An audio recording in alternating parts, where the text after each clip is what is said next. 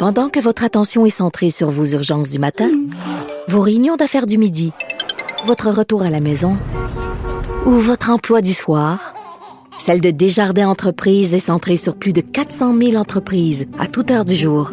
Grâce à notre connaissance des secteurs d'activité et à notre accompagnement spécialisé, nous aidons les entrepreneurs à relever chaque défi pour qu'ils puissent rester centrés sur ce qui compte, le développement de leur entreprise. IGA est fier de présenter l'émission À vos affaires. Pour économiser sur votre panier d'épicerie, surveillez les offres et promotions de la circulaire disponible à IGA.net chaque semaine. IGA, vive la bouffe et les bonnes affaires. Antoine Robitaille. Il connaît tous les dessous de la politique. Une entrée privilégiée dans le Parlement. Là-haut sur la colline. Antoine Robitaille. Bon lundi à tous. Aujourd'hui à l'émission, le journal euh, consacré en fin de semaine son grand dossier au travail des très jeunes adolescents qui est en explosion actuellement en raison de la rareté de main-d'œuvre, évidemment. On en parle avec Alexandre Leduc de Québec solidaire qui attend avec impatience le projet de loi du ministre du Travail sur la question à la fin de ce mois. Mais d'abord, mais d'abord, c'est lundi, jour de chronique consti. On s'érotise une question constitutionnelle à la fois. La traduction constitutionnelle. La question constitutionnelle. Bonjour Patrick Taillon. Bonjour Antoine. Notre chroniqueur constitutionnel et accessoirement professeur de droit à l'Université Laval, pas gréviste cette semaine? Non, retour au travail, il faut laisser le temps à la négociation. Il faut dire que c'est beaucoup une grève de l'enseignement en grande partie et cette semaine, c'est la semaine de lecture. Donc, euh, euh, c'est un retour euh, vraiment axé sur la négociation. Bien, parlons maintenant du barreau aujourd'hui, parce qu'il y a le projet de loi numéro 8 de Simon Jolin Barrette, le ministre de la Justice, qui touche à toutes sortes de questions juridiques, dont la nomination de notaire au poste de juge. Et le barreau s'y oppose. encore une autre réforme, écris-tu, importante à laquelle le barreau s'oppose? Oui, sans surprise, le, barreau a, publié son mémoire et euh, il y a quelques extraits assez croustillants euh, où il exprime en cohérence avec sa mission en première, qui est la protection du public, pourquoi, selon le barreau, c'est une mauvaise idée d'avoir des, notaires au poste de juge à la Cour du Québec? Alors, il y a quelques perles dans ce mémoire. Avec un brin de mépris, on peut lire, j'oublie les guillemets, les compétences ou les habilités acquises en dix ans d'expérience euh, ne sont tout simplement pas comparables. Or, euh, on sait tous que c'est le même baccalauréat, c'est la même formation. Ben oui. Ensuite, les deux professions vont dans des écoles professionnelles, mais la formation à l'école professionnelle de notariat est plus longue que celle à l'école du barreau. Ah oui? Euh, oui, ça devient quand même difficile de prétendre que, ah oui, une fois qu'ils sont sur le marché du travail, parce qu'ils font pas le même type de dossier, alors que les deux professions ont des pratiques très, très, très diversifiées. Donc, on peut pas mettre tous les avocats dans le même bateau, puis on peut pas non plus mettre tous les notaires dans le même bateau. Mm-hmm et dire que cette expérience est tellement différente là, que ça conduirait à une impossibilité d'avoir des, des, notaires au poste de juge.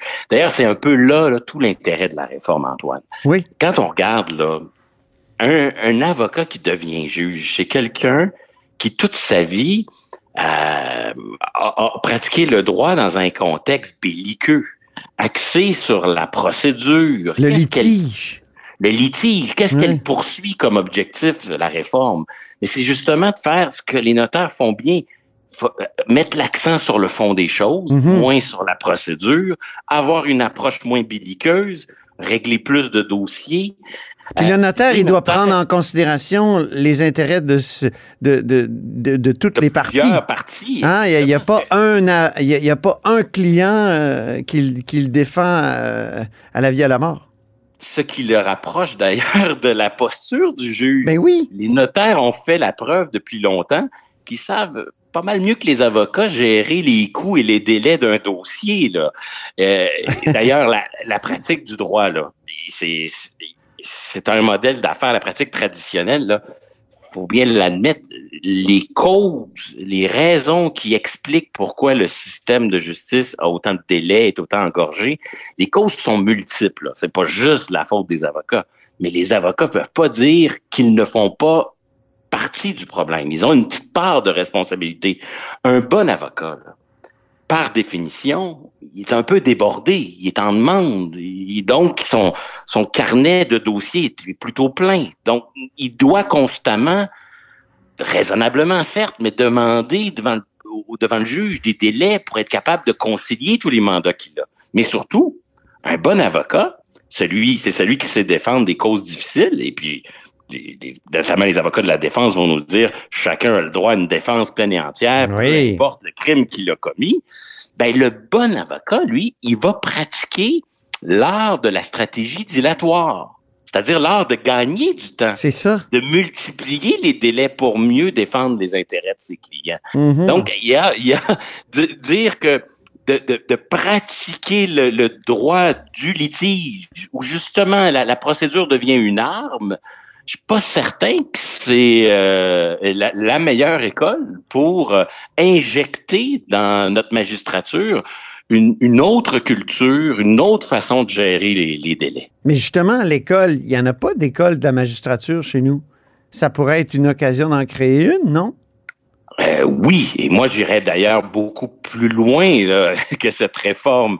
Euh, là, c'est quand même une réforme importante parce qu'au Québec, on va avoir des juges qui vont avoir passé par la pratique du notariat, mais on, on, pourrait vraiment aller plus loin et assumer notre part de tradition civiliste. Pourquoi pas créer une école de la magistrature, oui. comme on le voit dans tous les pays de tradition civiliste. C'est le cas en France, c'est le cas.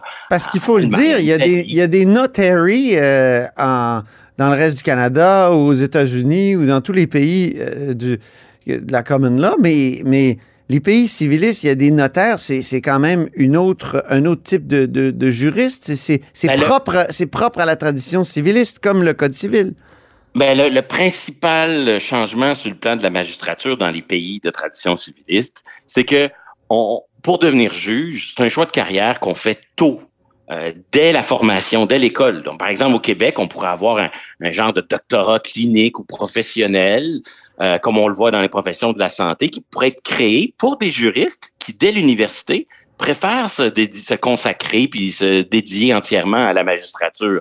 Et donc, en France, on devient juge, magistrat, parce qu'on passe par l'école de la magistrature et on a c'est pas mieux, c'est pas, pas pire, c'est pas mieux, c'est différent. Mais on a dans les pays de tradition civiliste une magistrature qui est une magistrature de carrière, qui qui, dès la formation, fait ce choix-là. Donc, on, on s'épargne tous les, les épisodes là, à la com genre commission Bastarache, mm. qui va nommer qui. C'est une carrière qui passe par une formation. Évidemment, on ne pourrait pas faire ça pour les cours de nomination fédérale, parce que la, ça demanderait une modification de la Constitution. Mais pour les tribunaux, tribunaux créés par des lois du Québec, on pourrait tout à fait euh, euh, prendre nos distances avec euh, la tradition qui est la nôtre, qui est une tradition plutôt britannique, et, et épouser en partie le modèle euh, continental européen. En plus, les notaires sont bien cotés euh, dans les, le baromètre des professions. C'est là tout le, le paradoxe, hein? parce que le mémoire du barreau, il, il cherche à,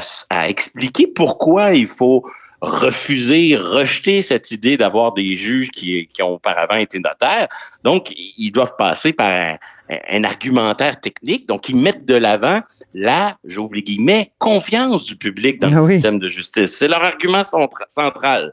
Or, quand on regarde le baromètre des professions, euh, produit annuellement par la, la firme Léger Marketing, ben, ce qu'on voit, c'est que les notaires, euh, en 2002, 87% de confiance. C'est 9 Québécois sur 10 parmi les professions les plus respectées. Les avocats s'en tirent bien, hein, 6 Québécois sur 10 en, 2000, euh, en 2022. Du moins, ça a baissé un peu en 2023. Mhm. Mais, mais tout ça pour dire que au jeu de la confiance du public dans l'administration de la justice, mais l'officier de justice dans lequel le public a le plus confiance, c'est le notaire. Donc, Ah oui. euh, l'argument va pas très loin. Cela dit, si on veut être généreux à l'endroit du, du barreau, Mhm. euh, il a un savoir technique utile, mais là, ici, il fait comme un grand écart entre sa mission, la protection du public, et ses intérêts ou l'intérêt de ses membres qui va pas dans le sens de, de, de, de, de briser là, ce monopole d'accès à la magistrature. Comme souvent avec le barreau, euh, quand il prend des positions très tranchées, on apprécierait qu'il le fasse à visage un peu plus découvert, où on distingue d'une part ce qui relève des arguments techniques ou juridiques, et ce qui relève, ils ont le droit, d'un désaccord avec des choix politiques. Quand le barreau, si le barreau, euh, ses membres sont en désaccord avec des orientations politiques, ils ont le droit de le dire, ils ont le droit Mhm. de, de le faire, mais qu'on le fasse pas en masquant cela derrière un vernis ou une couche de technicité qui, qui, qui, ne, qui ne change de rien.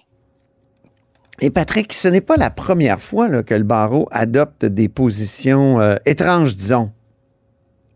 Ben, écoute, Antoine, je ne sais pas ce que serait le Québec si on avait écouté le barreau. Euh, il a été contre la loi sur la justice administrative. C'est normal, là, créer des tribunaux administratifs où on est représenté sans avocat, parlez-en l'ex-ministre Paul Bégin ou Agile Rémillard. Ouais. Euh, ils ont été contre la création de la loi là, sur la société d'assurance automobile, le, le no fault, euh, parlez-en à, à Lise Payette. Ben oui. Euh, ils ont été contre la On création de la oui. des petites créances ou à l'élargissement de sa compétence ou à la création de la commission des lésions professionnelles, aujourd'hui tribunal du travail. Euh, récemment, j'écrivais sur pour un ouvrage à paraître sur euh, la loi sur le financement des partis politiques, une loi importante dans Il notre était en contre. 1977. Ben oui, il était contre, il était inquiet pour la, pour la liberté d'association et d'expression. Même chose avec la loi sur les consultations référendaires. Contre. le barreau, ce, ce sont des lois que qu'on n'aurait pas. 2005-2006, ils étaient contre euh, l'insertion dans la charte québécoise du droit de, de vivre dans un environnement sain et sans parler du dossier linguistique. Là.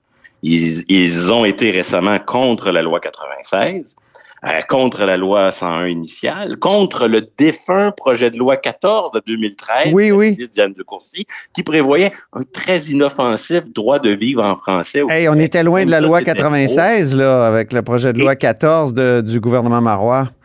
Ben oui, et l'exemple de- du dossier linguistique est vraiment un bel exemple où le barreau mélange des considérations d'opportunité politique, ils ont, ils ont le droit d'avoir des choix, des valeurs euh, à promouvoir, et des arguments de technicalité juridique. Ils mettent tout ça dans le même, euh, dans le même, euh, Mhm. dans le même pot, et, et ça donne parfois, on se rappellera, cette fameuse requête avortée où le barreau du Québec ou le barreau de Montréal, je me souviens plus exactement, mais l'un des deux contestait la validité de l'ensemble de toutes les lois du Québec parce que les débats à l'Assemblée nationale n'étaient pas assez bilingues au goût du barreau.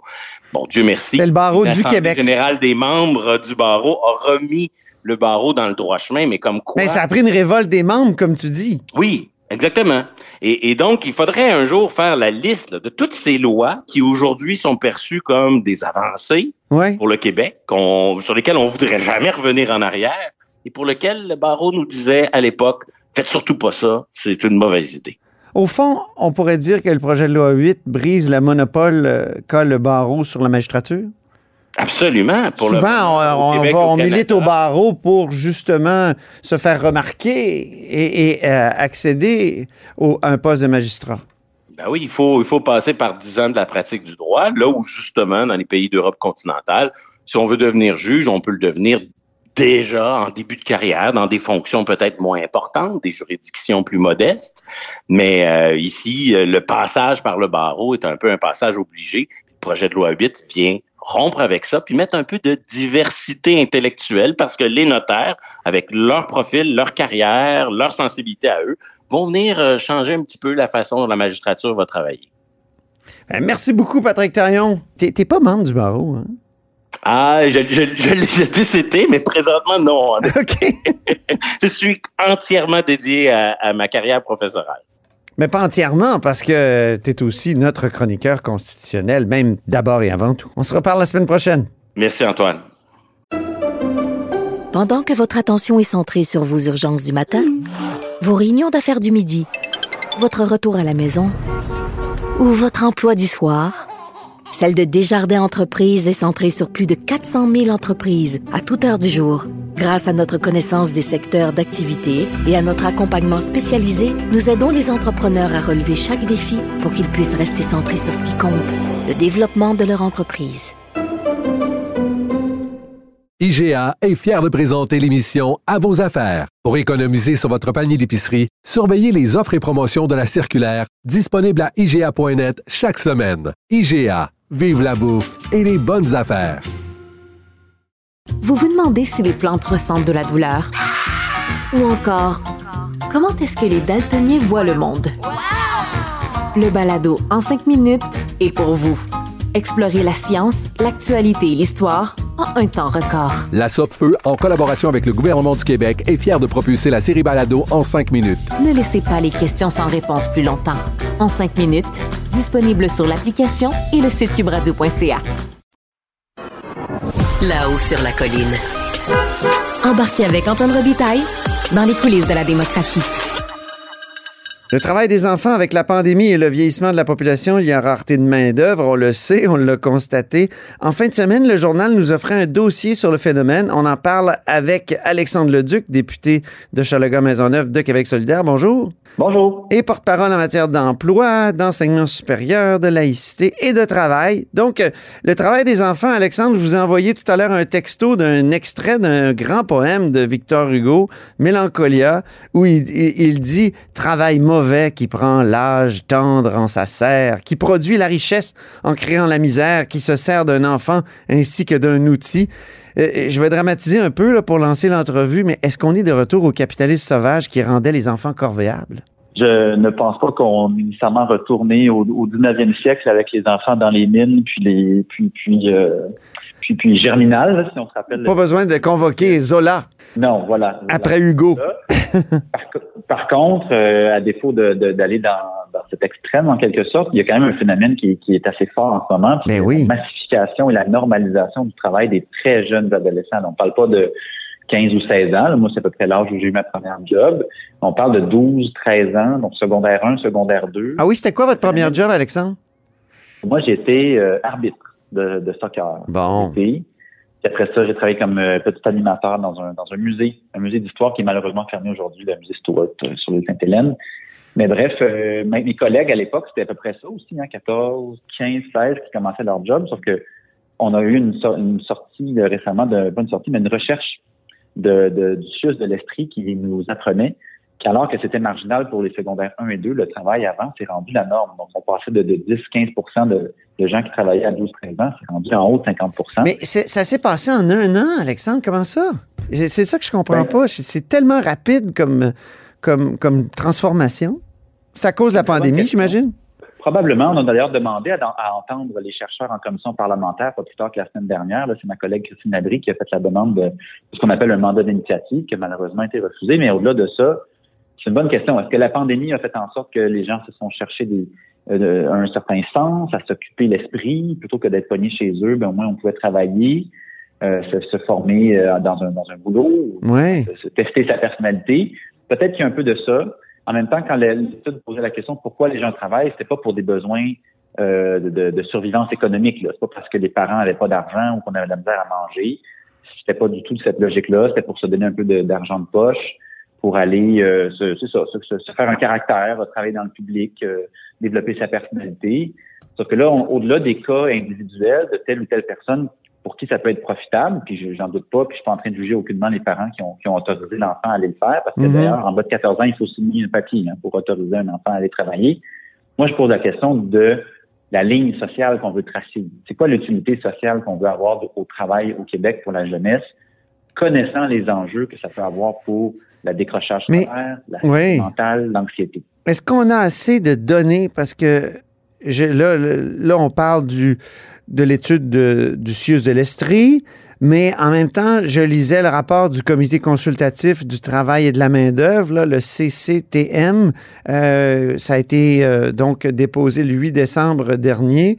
Puis il disait qu'il n'y avait pas assez de données, qu'on manquait, euh, que le portrait n'est pas clair encore de, du, travail des, des, des, jeunes adolescents. Oui, parce que le phénomène de la rareté de main-d'œuvre vient tout bousculer. Hein. Il n'y a pas si longtemps, c'était difficile de se trouver une job à la limite quand on avait quand on était plus jeune. Moi, je me rappelle, je parlais tantôt d'arbitre de soccer, mais j'avais essayé, j'avais déposé des CV euh, au Provigo du coin ou à l'épicerie, puis je vraiment eu aucun appel de s'intéresser à moi parce qu'à cette époque-là, le marché du travail était beaucoup plus rough, beaucoup plus difficile. C'est ça. Aujourd'hui, c'est l'inverse. Aujourd'hui, c'est l'inverse. On court après des jeunes euh, pour, pour qu'ils puissent travailler. Donc, ce phénomène-là de la rareté de main-d'œuvre vient accentuer le désir de trouver les adolescents, de les faire travailler. Puis l'espèce d'urgence qu'on a eue autour de ce thème-là, du travail des enfants, est apparue l'an dernier, alors qu'on a eu des rapports de la CNSST qui nous révélait qu'il y avait une explosion d'accidents et de blessures du travail des jeunes adolescents. Ça, c'est assez clair. Ça, c'est oui. Ça... Ah oui.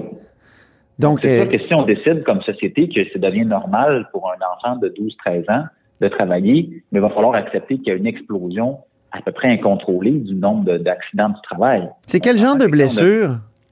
Ah ben il y a un peu de tout. Ça peut être des blessures banales, comme ça peut être des blessures qui vont vous accompagner toute votre vie. Là. Un peu comme n'importe qui dans le fond. Mais le danger d'un adolescent au travail, c'est souvent que ben, le, réflexe de protection n'était pas le même que quand on a 20 ans, 35 ans, 40 uh-huh. ans. On se sent un peu plus invincible quand on est un adolescent. Oui, oui. Euh, peut-être que les consignes de sécurité sont moins claires. On a peut-être pris moins de temps pour expliquer les consignes de sécurité aussi à un, employé qu'on imagine qui sera de passage que quelques mois, quelques années ou tout au plus. Alors, il y a un danger réel là. Moi, j'attends le projet de loi de M. Boulet avec euh, beaucoup d'impatience. Ben oui. J'ai la crainte qu'il ne referme pas vraiment la porte comme il a promis de le faire. On dit souvent qu'il n'y a pas d'âge minimal au Québec, euh, contrairement au reste de notre dominion. Il y a plusieurs provinces où on a fixé un âge minimal, mais il y a quand même trois principes assez clairs. Euh, si on a moins de 14 ans, ben les parents doivent consentir, vous l'avez dit tout à l'heure. Moins de 16 ans, ben impossible d'embaucher pendant les heures normales de classe, pas la nuit non plus. Puis moins de 18 ans, ben normalement, on devrait ne pas avoir de travail qui dépasse euh, les capacités. Euh, et donc, euh, il y a quand même, quand même déjà un encadrement. Pourquoi c'est devenu insuffisant, selon vous? On s'entend, hein, c'était pas le vide juridique euh, actuellement. Là, il y a quand même en effet des, précisions dans les normes du travail et autres, sauf que avec la massification du travail chez les adolescents, la hausse importante des accidents de travail, il faut agir. Il faut serrer un peu la vis, je pense. Il faut tracer une nouvelle ligne dans le sable et avoir un débat de société. Qu'est-ce qui est le plus profitable pour les adolescents, surtout les jeunes adolescents du premier cycle du secondaire? Mm-hmm. Euh, est-ce que c'est vraiment utile euh, à 13, 14 ans, 12 ans d'aller passer plusieurs heures par semaine euh, derrière une friteuse, derrière un comptoir, dans un supermarché, etc. Est-ce que c'est la meilleure façon qu'on a pour le jeune de se développer? Si les gens cherchent, par exemple, à développer leur personnalité, leur capacité de travailler en équipe, de travailler avec du public, ben, il y a du bénévolat qui existe. Puis passez-moi un papier que les gens du milieu communautaire, ils en cherchent de bénévoles en ce moment. Ah oui. Ah oui, il y a une pénurie de bénévoles euh, partout. Là. Tous les groupes que je visite, là, ils ont de la misère à en trouver puis à les garder. Fait ça, il y a un ben, vous parlez de garder, ils gardent, tu sais, les, les, enfants de 12, 13 ans, ils, vont garder beaucoup d'autres enfants, euh, souvent. Ah, ben, je, oui, je, parlais de rétention bénévole, mais oui, le gardiennage existe. Déjà à part le bénévolat, c'est ça, il y a ça aussi, il y a, des, il y a des petits emplois comme ça, gardiens, les gardiens avertis, comme on les appelle. Et ça, dans la loi, ça existe déjà comme exception, puis je pense que tout le monde va être d'accord pour la maintenir. Ce qu'on craint en ce moment, c'est que le ministre, sous pression de l'Association des restaurateurs et des commerçants de détail, va exempter de sa nouvelle loi, où il veut fixer un âge minimal à 14 ans, il va exempter l'industrie complète de l'industrie du commerce de détail et de la restauration il viendrait redonner par la main droite ce qu'il vient juste de retirer par la main gauche. Comme une espèce de chien qui se mord la queue, là, c'est un peu bizarre. Pourquoi on intervient législativement finalement? Ben, c'est ça. La bataille, elle est là. On a intervenu beaucoup en Chambre. J'ai posé des questions au ministre. Il y a beaucoup de pression dans l'espace public. On va le voir dans les prochaines semaines. Là, le ministre avait promis un dépôt de projet de loi avant la fin mars. Puis je lisais dans le rapport que le secteur comptant le plus d'accidents de travail chez les jeunes sont le commerce de détail, les secteurs commerce de détail, hébergement et services de restauration. Ça fait que ben, ça va de soi parce que c'est là qu'ils sont. Hein? Ben oui. dans, dans, les grosses jobs de bureau ou dans les grosses usines, euh, ça, ça prend beaucoup plus de formation pour manipuler des industries lourdes, par exemple. Donc oui, c'est bien inquiétant. Moi, je, je pense que c'est pas un débat que je vais approcher avec euh, dogmatisme ou, ou, jugement moral. J'en ai, j'en ai plein des témoignages de gens qui ont, qui ont qui envoient leur enfant de 13 ans travailler, qui ont signé le paquet puis qui voient pas de problème. je suis pas en train de leur dire que c'est des mauvais parents, bien au contraire suis en train de me dire qu'est-ce qui est la meilleure politique publique pour notre société puis pour cette génération-là? Est-ce qu'à ce point, on a besoin euh, d'envoyer une majorité de jeunes de 13 ans dans, dans, nos, commerces, dans nos épiceries, dans nos dépanneurs? Je suis pas certain. Je pense que c'est mieux de, de, les envoyer ailleurs, de garder à l'école, de, leur donner encore du temps pour jouer. Là. Il y a comme une vertu aussi au jeu là, quand on a 12-13 ans. On ben peut sauter à pieds joints tout de suite dans la vie adulte puis dans le travail salarié. Ça viendra bien assez vite. Mais en même temps, euh, c'est vrai que avoir des, petits boulots, euh, être camelot ou arbitre, ou, euh, ça peut apporter quelque chose. Il faut pas diaboliser le travail. C'est un peu ça que vous dites.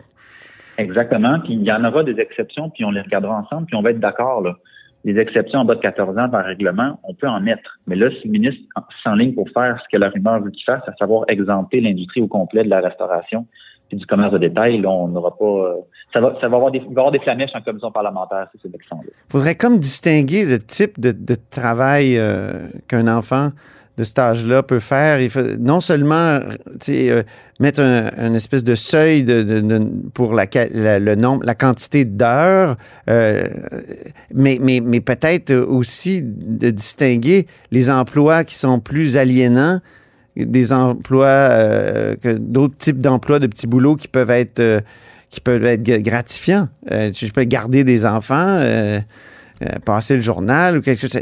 Ça, peut être peut-être euh, plus gratifiant. Être un arbitre aussi, alors que travailler dans un Tim Horton euh, ou de... de, Je ne sais pas, est-ce qu'il faudrait faire ce type de distinction-là?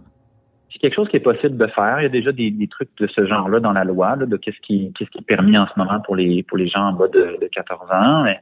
Euh, moi, ce qui, ce qui m'intéresse dans manière plus large, si, je prenais un, si je prenais un pas de recul, c'est la question de la, est-ce que notre réponse à la pénurie de main-d'œuvre, c'est d'aller solliciter en quelque sorte le travail des ados de 12-13 ans? Mm-hmm. Si c'est ça notre réponse collective à la pénurie de main-d'œuvre, je pense qu'on a quand même un enjeu de société assez important qu'il va falloir qu'on se pose des sacrées questions. Euh, il, y a, certainement d'autres solutions plus intéressantes puis peut-être moins dommageables pour euh, l'anxiété des jeunes puis pour le décrochage scolaire Rappelez-vous le débat qu'on a sur le salaire minimum. Combien de fois le ministre me disait faut pas trop hausser le salaire minimum parce que ça va encourager le décrochage scolaire. Mais là, toutes les données disent que si on travaille trop, quand on est adolescent, en particulier plus jeune, ça encourage le décrochage scolaire. Là, on aurait refusé d'augmenter le salaire minimum pendant des années à un niveau décent sous prétexte de ne pas favoriser le décrochage scolaire. Mais de l'autre côté, on permettrait la, la, massification et la normalisation du travail à 12-13 ans, alors qu'on sait, selon les données, que ça encourage le décrochage scolaire. Il y a comme un deux poids, deux mesures ici. Sur les fermes, qu'est-ce qui se passe? Parce que souvent, sur les fermes, il y, a des enfants qui travaillent. Je me souviens qu'il y avait eu tout un tollé parce que on voulait réduire à l'Assemblée nationale, euh, je pense, l'utilisation des quatre roues par les, enfants. Euh, et ça impliquait justement qu'ils travaillaient sur la ferme. Est-ce est que dans les exploitations agricoles, il y a des exceptions aussi? J'avoue que je connais un petit peu moins. Moi, je suis député de Schlaga Maisonneuve. Hein. Il n'y a pas beaucoup de terres agricoles ici. Euh, Vous êtes vraiment un, solidaire urbain, là. voilà, voilà, le cliché total. Mais euh, c'est certainement quelque chose, certainement quelque chose qu'il faudrait aborder dans le cadre des audiences. Là. Vous me faites réaliser que quand on va être le temps de négocier les, groupes parlementaires pour euh, pour les audiences de ce projet de loi-là, il va falloir avoir du monde comme comme l'UPA ou ou d'autres personnes du milieu agricole qui viendront nous parler de cette réalité-là qu'on, que moi, en tout cas, je connais un peu moins. Ben, c'est pour ça que ça va être intéressant de suivre euh, les, travaux, de, les consultations, puis les travaux aussi article par article de, ce projet de loi qu'on attend quand? Euh, euh, le, ministre, parlait d'ici la fin mars. Donc là, on a encore une semaine de circonscription là, qui se termine vendredi. Oui. il y a l'élection partielle dans Saint-Henri-Saint-Anne lundi et on se revoit tous avec un beau sourire mardi prochain à l'Assemblée nationale. Bien, je vous laisse aller chercher votre enfant à la garderie, Alexandre. Merci beaucoup. Merci à vous. Bonne journée. Alexandre Leduc est député de Chalaga-Maisonneuve de Québec solidaire, leader parlementaire aussi de Québec solidaire et porte-parole en matière d'emploi, enseignement supérieur, laïcité et travail. Et c'est ainsi que se termine La hausse sur la colline en ce lundi. Merci beaucoup d'avoir été des nôtres. N'hésitez surtout pas à diffuser vos segments préférés sur vos réseaux. Ça, c'est la fonction partage. Et je vous dis à demain.